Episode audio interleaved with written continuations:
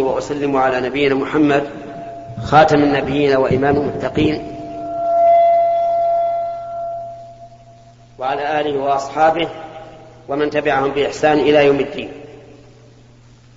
أما بعد فهذا هو اللقاء الرابع والخمسون بعد المئة من اللقاءات الأسبوعية التي تتم كل أسبوع في يوم الخميس وهو اللقاء المعروف بلقاء الباب المفتوح. وهذا اليوم الخميس هو التاسع من شهر محرم عام ثمانية عشر وأربعمائة وألف حسب التقويم وهو الثامن حسب الطريقة الشرعية التي بينها الرسول عليه الصلاة والسلام وهي أن الهلال إذا لم يرى ليلة الثلاثين من الشهر الماضي فإنه يحكم بتمام الشهر ثلاثين يوما. نبدأ هذا اللقاء بالكلام على آيات في سورة الذاريات من قول الله تبارك وتعالى والسماء بنيناها بأيد وإنا لموسعون ففي هذه الآية يخبر الله تعالى أنه بنى السماء بأيد أي بقوة كما قال تعالى ورفعنا فوقكم سبعا شدادا وبنينا فوقكم سبعا شدادا. والأيد هنا ليست جمع يد كما يتوهمه بعض الناس ويظنون أن المراد أن الله بنى السماء بأيد أي بيديه عز وجل. ذلك لأن الأيد هنا مصدر آد يأيد بمعنى قوي. ولهذا لم يضف الله تعالى هذه الكلمة إلى نفسه الكريمة كما أضافها إلى نفسه الكريمة في قوله تعالى أولم يروا أنا خلقنا لهم مما عملت أيدينا أنعاما. فمن فسر الأيد بالقوة هنا فإنه لا يقال إنه من أهل التأويل. الذين يحرفون الكلمة عن مواضعه بل هو من التأويل الصحيح. وإنا لموسعون أي لموسعون أرجاءها لأنها واسعة عظيمة محيطة بالأرض من كل جانب. والأرض فرشناها. أي جعلناها لأهلها بمنزلة الفراش اللين المريح فنعم الماهدون أثنى على نفسه تبارك وتعالى بذلك لأنه أهل للثناء. وقد جعلها الله تبارك وتعالى آن الأرض جعلها على مستوى نافع للعباد. فليست بالقاسية التي يعجز الناس عن الانتفاع بها. وليست باللينة التي لا يستقرون عليها بل هي مناسبة تماما لهم على أن فيها اختلافا في الليونة وفي الصعوبة لكن لكن هذا لا يمنع الانتفاع بها. ومن كل شيء خلقنا زوجين لعلكم تذكرون. خلق الله تبارك وتعالى من كل شيء زوجين متقابلين حتى يتم حتى تتم الحال وتصلح باجتماع بعضهما إلى بعض. فالحيوان كله من إنسان وغيره كله يكون من زوجين بين ذكر وأنثى كما قال الله تعالى يا أيها الناس إنا خلقناكم من ذكر وأنثى وجعلناكم شعوبا وقبائل لتعارفوا. إلا أن آدم عليه الصلاة والسلام خلقه الله بيده من غير أم ولا أب. وزوجه حواء خلقت من أب بلا أم وعيسى بن مريم خلق من أم بلا أب ولهذا يقسم الناس البشر إلى أربعة أقسام. الأول من خلق بلا أم ولا أب وهو آدم والثاني من خلق من أب بلا أم وهي حواء والثالث من خلق من أم بلا أب وهو عيسى وبقية البشر خلقوا من ذكر وأنثى. من كل شيء خلق الله زوجين اللبوس والرطوبة والحرارة والبرودة واللين والقسوة وغير ذلك مما إذا تأمله الإنسان عرف بذلك حكمة الله سبحانه وتعالى. لعلكم تذكرون أي بينا ذلك لكم لأجل أن تذكروا وتتعظوا. بآيات الله تبارك وتعالى. فإن الإنسان كلما كان أعلم بآيات الله الكونية أو الشرعية كان أكثر اتعاظا واعتبارا. ولهذا حث الله على النظر في الآيات الكونية فقال تعالى قل انظروا ماذا في السماوات والأرض وما تغني الآيات والنذر عن قوم لا يؤمنون. وقال تعالى أولم تفكروا في أنفسهم ما خلق الله السماوات والأرض وما بينهما إلا بالحق ومدح الله تعالى الذين يتفكرون في خلق السماوات والأرض بقوله إن في خلق السماوات والأرض واختلاف الليل والنهار لآيات لأولي الألباب الذين يذكرون الله قياما وقعودا وعلى جنوبهم ويتفكرون في خلق السماوات والأرض ربنا ما خلقت هذا باطلا سبحانك فقنا عذاب النار. لهذا ينبغي الإنسان أن يتعظ ويتذكر ويتدبر آيات الله سبحانه وتعالى الكونية والشرعية ففروا إلى الله. إني لكم منه نذير مبين. هذا كأنه على لسان النبي صلى الله عليه وسلم. أي قل لهم فروا إلى الله. إني لكم منه أي من الله نذير مبين. والفرار إلى الله يكون بالقيام بطاعته واجتناب نواهيه لأنه لا ينقذك من من عذاب الله إلا هذا. إلا أن تقوم بطاعة الله. فكأن الإنسان إذا قام من بطاعة الله عز وجل كأنه فر من عدو. أرأيت لو أن واديا عرما يهدر أقبل عليك أكنت تقف أمامه؟ لا لا تقف أمامه بل تهرب منه وتفر منه. كذلك لو أن حريقا ملتهبا أقبل إليك فإنك لن تقف بل تفر. كذلك نار جهنم أشد وأعظم وأولى بالفرار منها ولهذا قال ففروا إلى الله أي من عذاب الله. إني لكم منه نذير أي منذر مبين أي مظهر لما أنذر به ومبين له. فهو عليه الصلاة والسلام نذير من الله تعالى لعباده. ينذر من خالف أمره بالعذاب. ومع هذا هو صلى الله عليه وسلم بشير. بشير لمن آمن وأطاع بالجنة والسعادة في الدنيا والآخرة. كما قال الله تعالى من عمل صالحا من ذكر أو أنثى وهو مؤمن فلنحيينه حياة طيبة ولنجزينهم أجرهم بأحسن ما كانوا يعملون.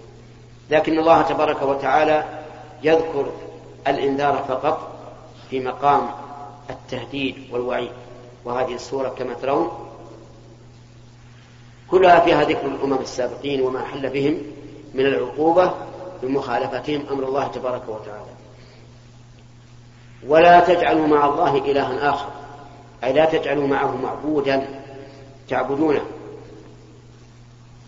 إني لكم منه نذير مبين. والمعبود أنواع وأصناف. فمن الناس من يعبد الشمس ومنهم من يعبد القمر ومنهم من يعبد النجوم ومنهم من يعبد الحيوان ومنهم من يعبد الشجر ومنهم من يعبد الحجر ومنهم من يعبد المال. كما قال النبي عليه الصلاة والسلام تعس عبد الدينار تعس عبد الدرهم تعس عبد الخميصة تعس عبد الخميلة. إن أعطي رضي وإن لم يعط سخط سخط فبين الرسول عليه الصلاة والسلام أن الذي ليس له هم إلا المال فإنه عابد له في الحقيقة. وإن كان لا, لا يركع له ولا يسجد لكن تعلق بقلبه به واهتمامه به وكونه يرضى لحصوله ويسخط لمنعه لا شك أن أنه قد استولى على قلبه استيلاء تاما. لكن المعبود تختلف عبادته في الحكم. فإن كان يصرف له شيء من العبادة فهذا شرك أكبر وإن كان لا يصرف له شيء من العبادة ولكنه يتعلق به القلب تعلقا كاملا حتى إنه لا يدع الواجبات ويقع في المحرمات من أجل الحصول عليه فهذه عبادة لا تخرج من الدين لكنها حقا عبادة. إني لكم منه نذير مبين. كرر ذلك لأهمية الموضوع فنسأل الله تعالى أن يرزقنا وإياكم الاتعاظ والانتفاع بما سمعنا من آيات الله تعالى إنه على كل شيء قدير وإلى الأسئلة ونبدأ باليمين. نعم. طيب. لا بأس. فضيلة الشيخ بسم الله الرحمن الرحيم. تشترط وزارة أو الهاتف يشترط عند إدخال الهاتف عقد إجارة والصك. وبعض الناس يكون ليس له بيت أصلا وبعض الناس يكون ساكن عند أبيه أو كذا ولكنه يذهب إلى محل العقار ويضع عقدا على لا شيء. سوريا. سوريا. حتى يعطيها الهاتف حتى يدخلون عنده الهاتف. وهذا يفعله بعض طلبة العلم وبعض الأخوان. فما أدري عنها نعم. هذا يسأل يقول إن الهاتف لا يمنح استخدام التلفون إلا إذا قدم طالبه صكا بالملك أو أو الاستئجار. وبعض الناس ليس له ملك وليس مستأجرا إنما هو عند أبيه أو أخيه أو قريبه فيذهب إلى مكتب العقار ويكتب عقارا صوريا نعم ويكتب ويكتب عقدا صوريا لا لا حقيقة له. فهل هذا جائز؟ وجوابنا على هذا أن هذا حرام ولا يجوز. وهو من الكذب والخيانة. فهو من الكذب لأنه كذب حيث ادعى أنه مستأجر. وهو من الخيانة لأنه خان الدولة ولبس عليها. ثم إن الدولة إذا أعطت الرجل الذي لا يستحق حسب النظام حرمت رجلا آخر يستحق حسب النظام. فيكون في هذا أيضا مفسدة ثالثة وهي آه، من من هو أحق منه من الاستفادة من هذه الخدمة. عنك. هل في مال الوقف على معين زكاة مثل من أوصى بشيء بعد موته وعين أشياء تصرف من من مغله والبقية في أعمال البر. عفى الله عنك. الوقف الذي على معين إذا كان عقارا فليس فيه زكاة كما لو كان ملكا. مثل أن يوقف يعني يسأل يقول هذا سائل يسأل يقول هل على الوقف على معين زكاة؟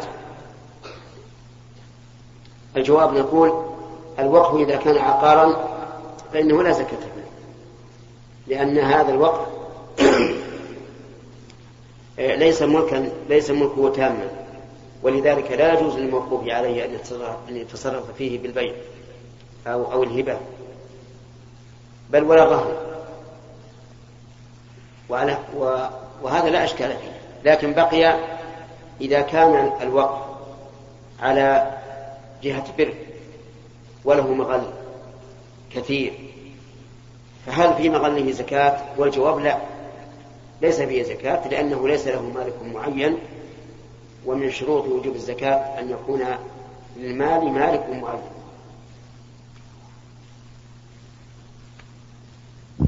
الشيخ بارك الله فيك. فيما يتعلق ببعض العادات المنتشرة بين الناس والتي يلحق بسببها أعباء اقتصادية فمثلا المرأة بعد ولادتها يقدم لها زوجها هدية قد تتجاوز عشرة آلاف ريال فيما يسمى بأطلاعة. فما, فما رأيك يا شيخ في هذا؟ مع العلم أن الشخص قد يتلقى لوما عنيفا بسبب مخالفته لتلك العادات. هذا يسأل يقول إن فيه عادات يعتادها بعض الناس ليس لها سبب شرعي وهي أن بعض الناس إذا وضعت امرأته ثم خرجت من النفاس فإنه يعطيها هدية تسمى الطلاعة ربما تصل إلى عشرة آلاف. وجوابنا على هذا أنه لا ينبغي أن يعتاد الناس هذه الأشياء التي لا موجب لها شرعي وهي كما ذكر السائل نفقات باهظة ولعل هذا شيء ولعل هذا الذي ذكره السائل في بعض البلاد. لأن بلادنا لا نعلم فيها هذا الشيء. لكن الآن بعض البلاد يفعلون هذا فننصحهم أن لا يرهقوا أنفسهم بهذه النفقات التي ليس لها سبب شرعي. فضيلة الشيخ لو أتلف شخص شيئا موقوفا لله سبحانه وتعالى فهل يلزمه ضمانه أو تكفيه التوبة؟ لأن حقوق الله مبنية على المسامحة. يقول إذا, أتلف الإنسان شيئا موقوفا لله فهل يلزمه ضمانه الجواب نعم يلزمه ضمانه فمثلا لو فرض أن هناك إناء موقوفا لمن ينتفع به أو هناك برادة ماء في مسجد لمن ينتفع بها فجاء شخص وأتلف ذلك فإن عليه الضمان بلا شك وهو أيضا آثم يجب عليه أن يتوب إلى الله مما صنع. ويضمن الشيء بمثله إذا كان مثليا وبقيمته إن كان متقوما. فضيلة الشيخ أحسن الله إليك. إذا دخل الرجل مع الإمام في الصلاة الرباعية وفي الركعة الثالثة هل تعتبر له الأولى ويقرأ فيها ما تيسر من القرآن أم ماذا يفعل؟ يقول إذا دخل المسبوق مع الإمام في الركعة الثانية. في صلاة نعم. ثانية. الثالثة في صلاة الرباعية. فهل يقرأ مع الفاتحة سورة أخرى إذا تمكن من ذلك قبل أن يركع الإمام؟ وجوابنا نعم يقرأ. لأن هذا الذي دخل في الركعة الثالثة صارت الثالثة له هي الأولى. فيستفتح ويقرأ الفاتحة ويقرأ بعدها ما تيسر إذا تمكن من ذلك قبل أن يركع الإمام. نعم. بارك الله فيك. إذا لقى المسلم الكافر عليه هل يسلم عليه؟ إيش؟ إذا لقى المسلم الكافر. إذا لا. أيوه الكافر. هل يجوز يسلم عليه؟ وإذا سلم على الكافر؟ هل يسترد السلام منه؟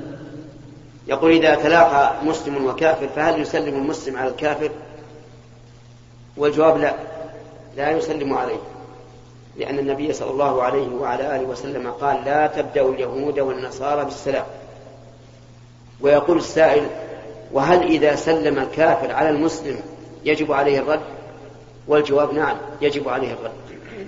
لكن إذا كان لا يدري هل قال المسلم السلام عليك يعني الموت أو قال السلام عليك فإنه يقول وعليك.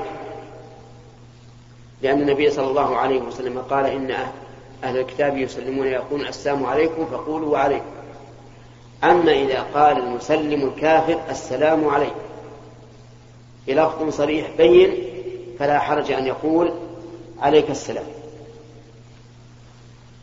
لكن لا يزيد. يعني مثلا سلم الكافر وقال السلام عليك فقلت عليك السلام أو قلت عليكم لا تزد تقول أهلا مرحبا. لأن هذا يجعله يفخر بنفسه. أما المصافحة فإن مد يده إليك فامد يدك إليه وإلا فلا تبدأ فلا تبدأ بالمصافحة فضيلة الشيخ ما حكم شراء التلفون إذا أن الواحد لا يستطيع إلا أن يشتري التلفون الرقم رقم التلفون إيش؟ شراء رقم التلفون الله يرضى. عليك هذا يسأل عن شراء رقم التلفون وأقول في الجواب هذا يرجع إلى الوزارة إذا كانت تسمح بذلك إما مطلقا وإما بشروط فعلى ما تقول الوزارة.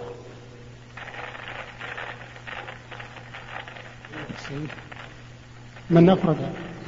الشيخ شخص أحرم بالعمرة على السروال ناسية. ما حكمه؟ هذا يسأل يقول شخص أحرم بالعمرة وبقي عليه السروال ناسيا فماذا عليه؟ والجواب أنه ليس عليه شيء. يقول الله تبارك وتعالى ربنا لا تؤاخذنا إن نسينا وأخطأنا. وسأقول لك قاعدة مفيدة في هذا. جميع المحرمات في العبادات وغير العبادات. إذا فعلها الإنسان ناسيا أو جاهلا أو مكرها فلا شيء عليه. هذه قاعدة. لو تكلم الإنسان وهو يصلي ناسيا فصلاته صحيحة. لو أكل وهو صائم ناسيا فصيامه صحيح. جميع المحرمات سواء كانت في العبادات أو خارج العبادات إذا فعل الإنسان جاهلا أو ناسيا أو مكرها فلا شيء عليه لقول الله تعالى ربنا لا تؤاخذنا إن نسينا وأخطأنا فقال الله تعالى قد فعلت نعم فضيلة الشيخ من أفرد عاشوراء بالصوم فقط هل يحصل على الثواب تكفير السنة كاملة؟ يسأل يقول إذا أفرد الرجل صوم عاشوراء ولم يصم قبله ولا بعده فهل له أجر؟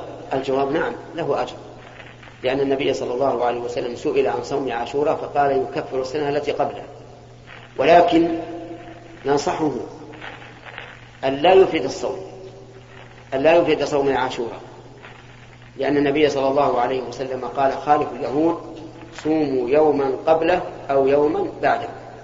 وقال لئن بقيت إلى إلى قابل لأصومن التاسع يعني مع العاشر. وتوفي صلى الله عليه وسلم قبل أن يدركه. قال العلماء وصيام عاشوراء أقسام. الأول أن يصوم التاسع والعاشر والحادي عشر. فهذا أحسن شيء. والثاني أن يصوم العاشر والحادي عشر. وهذا فيه الكفاية يعني مطابق لما أمر به النبي عليه الصلاة والسلام بقول صوموا يوما قبله أو يوما بعده. والثالث أن يصوم التاسع والعاشر وهذا أفضل. يعني لو قال قائل أصوم العاشر والحادي عشر أو التاسع والعاشر قلنا التاسع والعاشر أفضل. وهذه كلها جائزة وليس فيها كراهة. القسم قسم الرابع وهو أن يفرده بالصوم فهذا كرهه بعض العلماء لأن الرسول صلى الله عليه وسلم قال خالف اليوم صوموا يوما قبله أو يوما بعده. شيخ حسن من أهل المدينة. فضيلة الشيخ رجل معه الهدي في سيارته فذهب لرمي جمرة العقبة فلما رجع وجد هديه مذبوحا ومأخوذا. مذبوحا نعم. ومأخوذا فذبح. بلا ذبح. لا مأخوذا بعد ذبحه لأنه وجد رأسه وأمعاءه. فذبح آخر مكانه. فهل عمله هذا صحيح؟ يقول رجل آه، أخذ هديه وجعله في السيارة وذهب يرمي الجمرات فلما رجع وجد الهدي مذبوحا ومأخوذا إلا إلا الرأس والأكال فهل يجزئه؟ الجواب نعم يجزئه. لأنه عينه على أنه هدي فذبح بعد التعيين وذبح الغاصب على القول الراجح تحل به الذبيحة. وعلى هذا فيكون شراؤه للهدي بعد ذلك يكون على سبيل التطوع وجزاه الله خيرا مفهوم الجواب الآن؟ صار يجزي يعني لو لم يذبح الهدي بدله أجزأه لأنه ذبح. أما لو أخذ ولا يدري هل ذبح أم لا فلا بد أن آه، أن يذبح بدله نعم. فضيلة الشيخ شخص في نيته صيام يوم عاشوراء ولكنه طرأ له سفر في هذا اليوم ورجع بعد ذلك هل يكتب له صيام هذا اليوم أم لا؟ مع العلم أنه ينوي كذلك صيام يوم قبله أو يوما بعده. وهل العبرة يا فضيلة الشيخ بالصيام بالرؤية الشرعية بالتقويم؟ نعم. هو إذا إذا كان قد نوى أن أن يصوم يوم عاشوراء ولكنه آه، طرأ عليه سفر نقول صوم وأنت مسافر. ما المانع؟ فإذا كان يقول لا أستطيع أن أسافر أن أصوم وأنا مسافر قلنا إن النبي صلى الله عليه وسلم قال من مرض أو سافر كتب له ما كان يعمل صحيحا مقيما ونرجو الله تبارك وتعالى أن يكتب له الأجر. وأما سؤالك هل العبرة بالتقويم أو العبرة بالطريق الشرعي فالعبرة بالطريق الشرعي في العبادات حتى لو أن التقويم مثلا قال إن اليوم تاسع لكنه ما رؤي ليلة الثلاثين من الحجة يعني ما رؤي الهلال فلا عبرة بالتقويم ولهذا نقول هذه السنة آه، عاشوراء هو يوم السبت وتاسوعة هو يوم الجمعة. وإنني آه، أقول لكم إنه قد روي عن النبي عليه الصلاة والسلام أنه نهى عن صوم يوم السبت إلا فيما افترض علينا. قال ولو فإن لم يجد أحدكم إلا عود عنبه أو لحاء شجر فليمضى. هذا الحديث اختلف العلماء رحمهم الله في ثبوته و وفي معناه. فمن العلماء من قال إنه لا يثبت عن النبي صلى الله عليه وعلى آله وسلم. يعني النهي عن صوم يوم السبت. وممن قال بذلك الإمام مالك رحمه الله قال هذا حديث كذب. فكذبه مالك. ومن العلماء من قال إنه لا يصل إلى درجة الكذب لكنه ضعيف لشذوذه لأنه شاذ. وجه الشذوذ أن هناك أحاديث كثيرة تدل على صيام يوم السبت. منها أن الرسول عليه الصلاة والسلام قال لإحدى نسائه وهي جويرية وكانت قد صامت يوم الجمعة. قال لها أصمت أمسي قالت لا. قال أتصومين غدا؟ قالت لا. قال فأفطري. ومنها أن قوما آه، تنازعوا في صيام يوم السبت فأرسلوا إلى أم سلمة رضي الله عنها يسألونها. فقالت كان النبي صلى الله عليه وسلم يكثر من صوم يوم السبت والأحد. والحديث الحديث الأول أخرجه البخاري وغيره والثاني في السنن. فيكون الحديث الذي فيه النهي في مقابلة هذه الأحاديث المثبتة لصوم يوم السبت يكون شاذا والشاذ من أقسام الضعيف لا يعمل به. ومن العلماء من قال إنه يمكن الجمع بينهما فيقال من قصد صيام يوم السبت لأنه يوم السبت فهذا منهي عنه. ووجه النهي أن يوم السبت هو يوم العيد لليهود. ويوم العيد في العادة يكون يوم يوم ترك للعمل لأن الأعياد لا يعمل فيها. والصائم في الغالب يحتاج إلى الراحة وترك العمل. فيكون في هذا النوع مشابها لليهود. لكن هذا التعليل في الحقيقة عليل لأنه يرد عليه يوم الأحد. فإنه عيد للنصارى ومع ذلك لم ينهى عن صومه.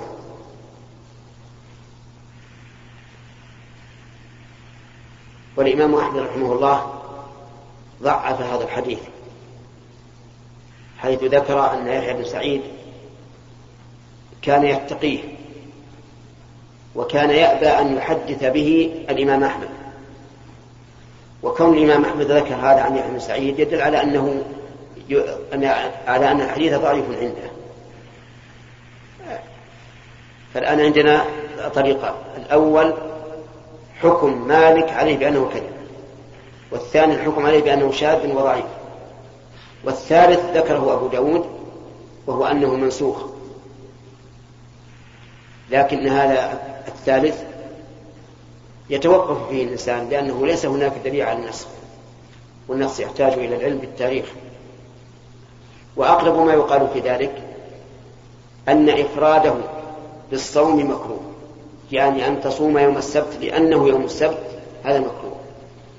أما إذا صادف أنه يوم عاشوراء أو يوم عرفة أو صادف عادة لك بحيث تكون ممن يصوم يوما ويدعو يوما ووافق يوم السبت يومك يوم صومك فلا بأس به أو صادف يوم السبت أيام البيض أو أيام الست من شوال أو قرنت معه غيره كالجمعة أو الأحد فكل هذا لا بأس به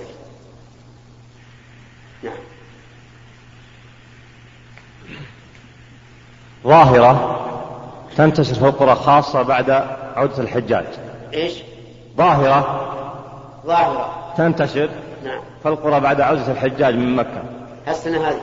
لا يمكن كل سنة تقريبا.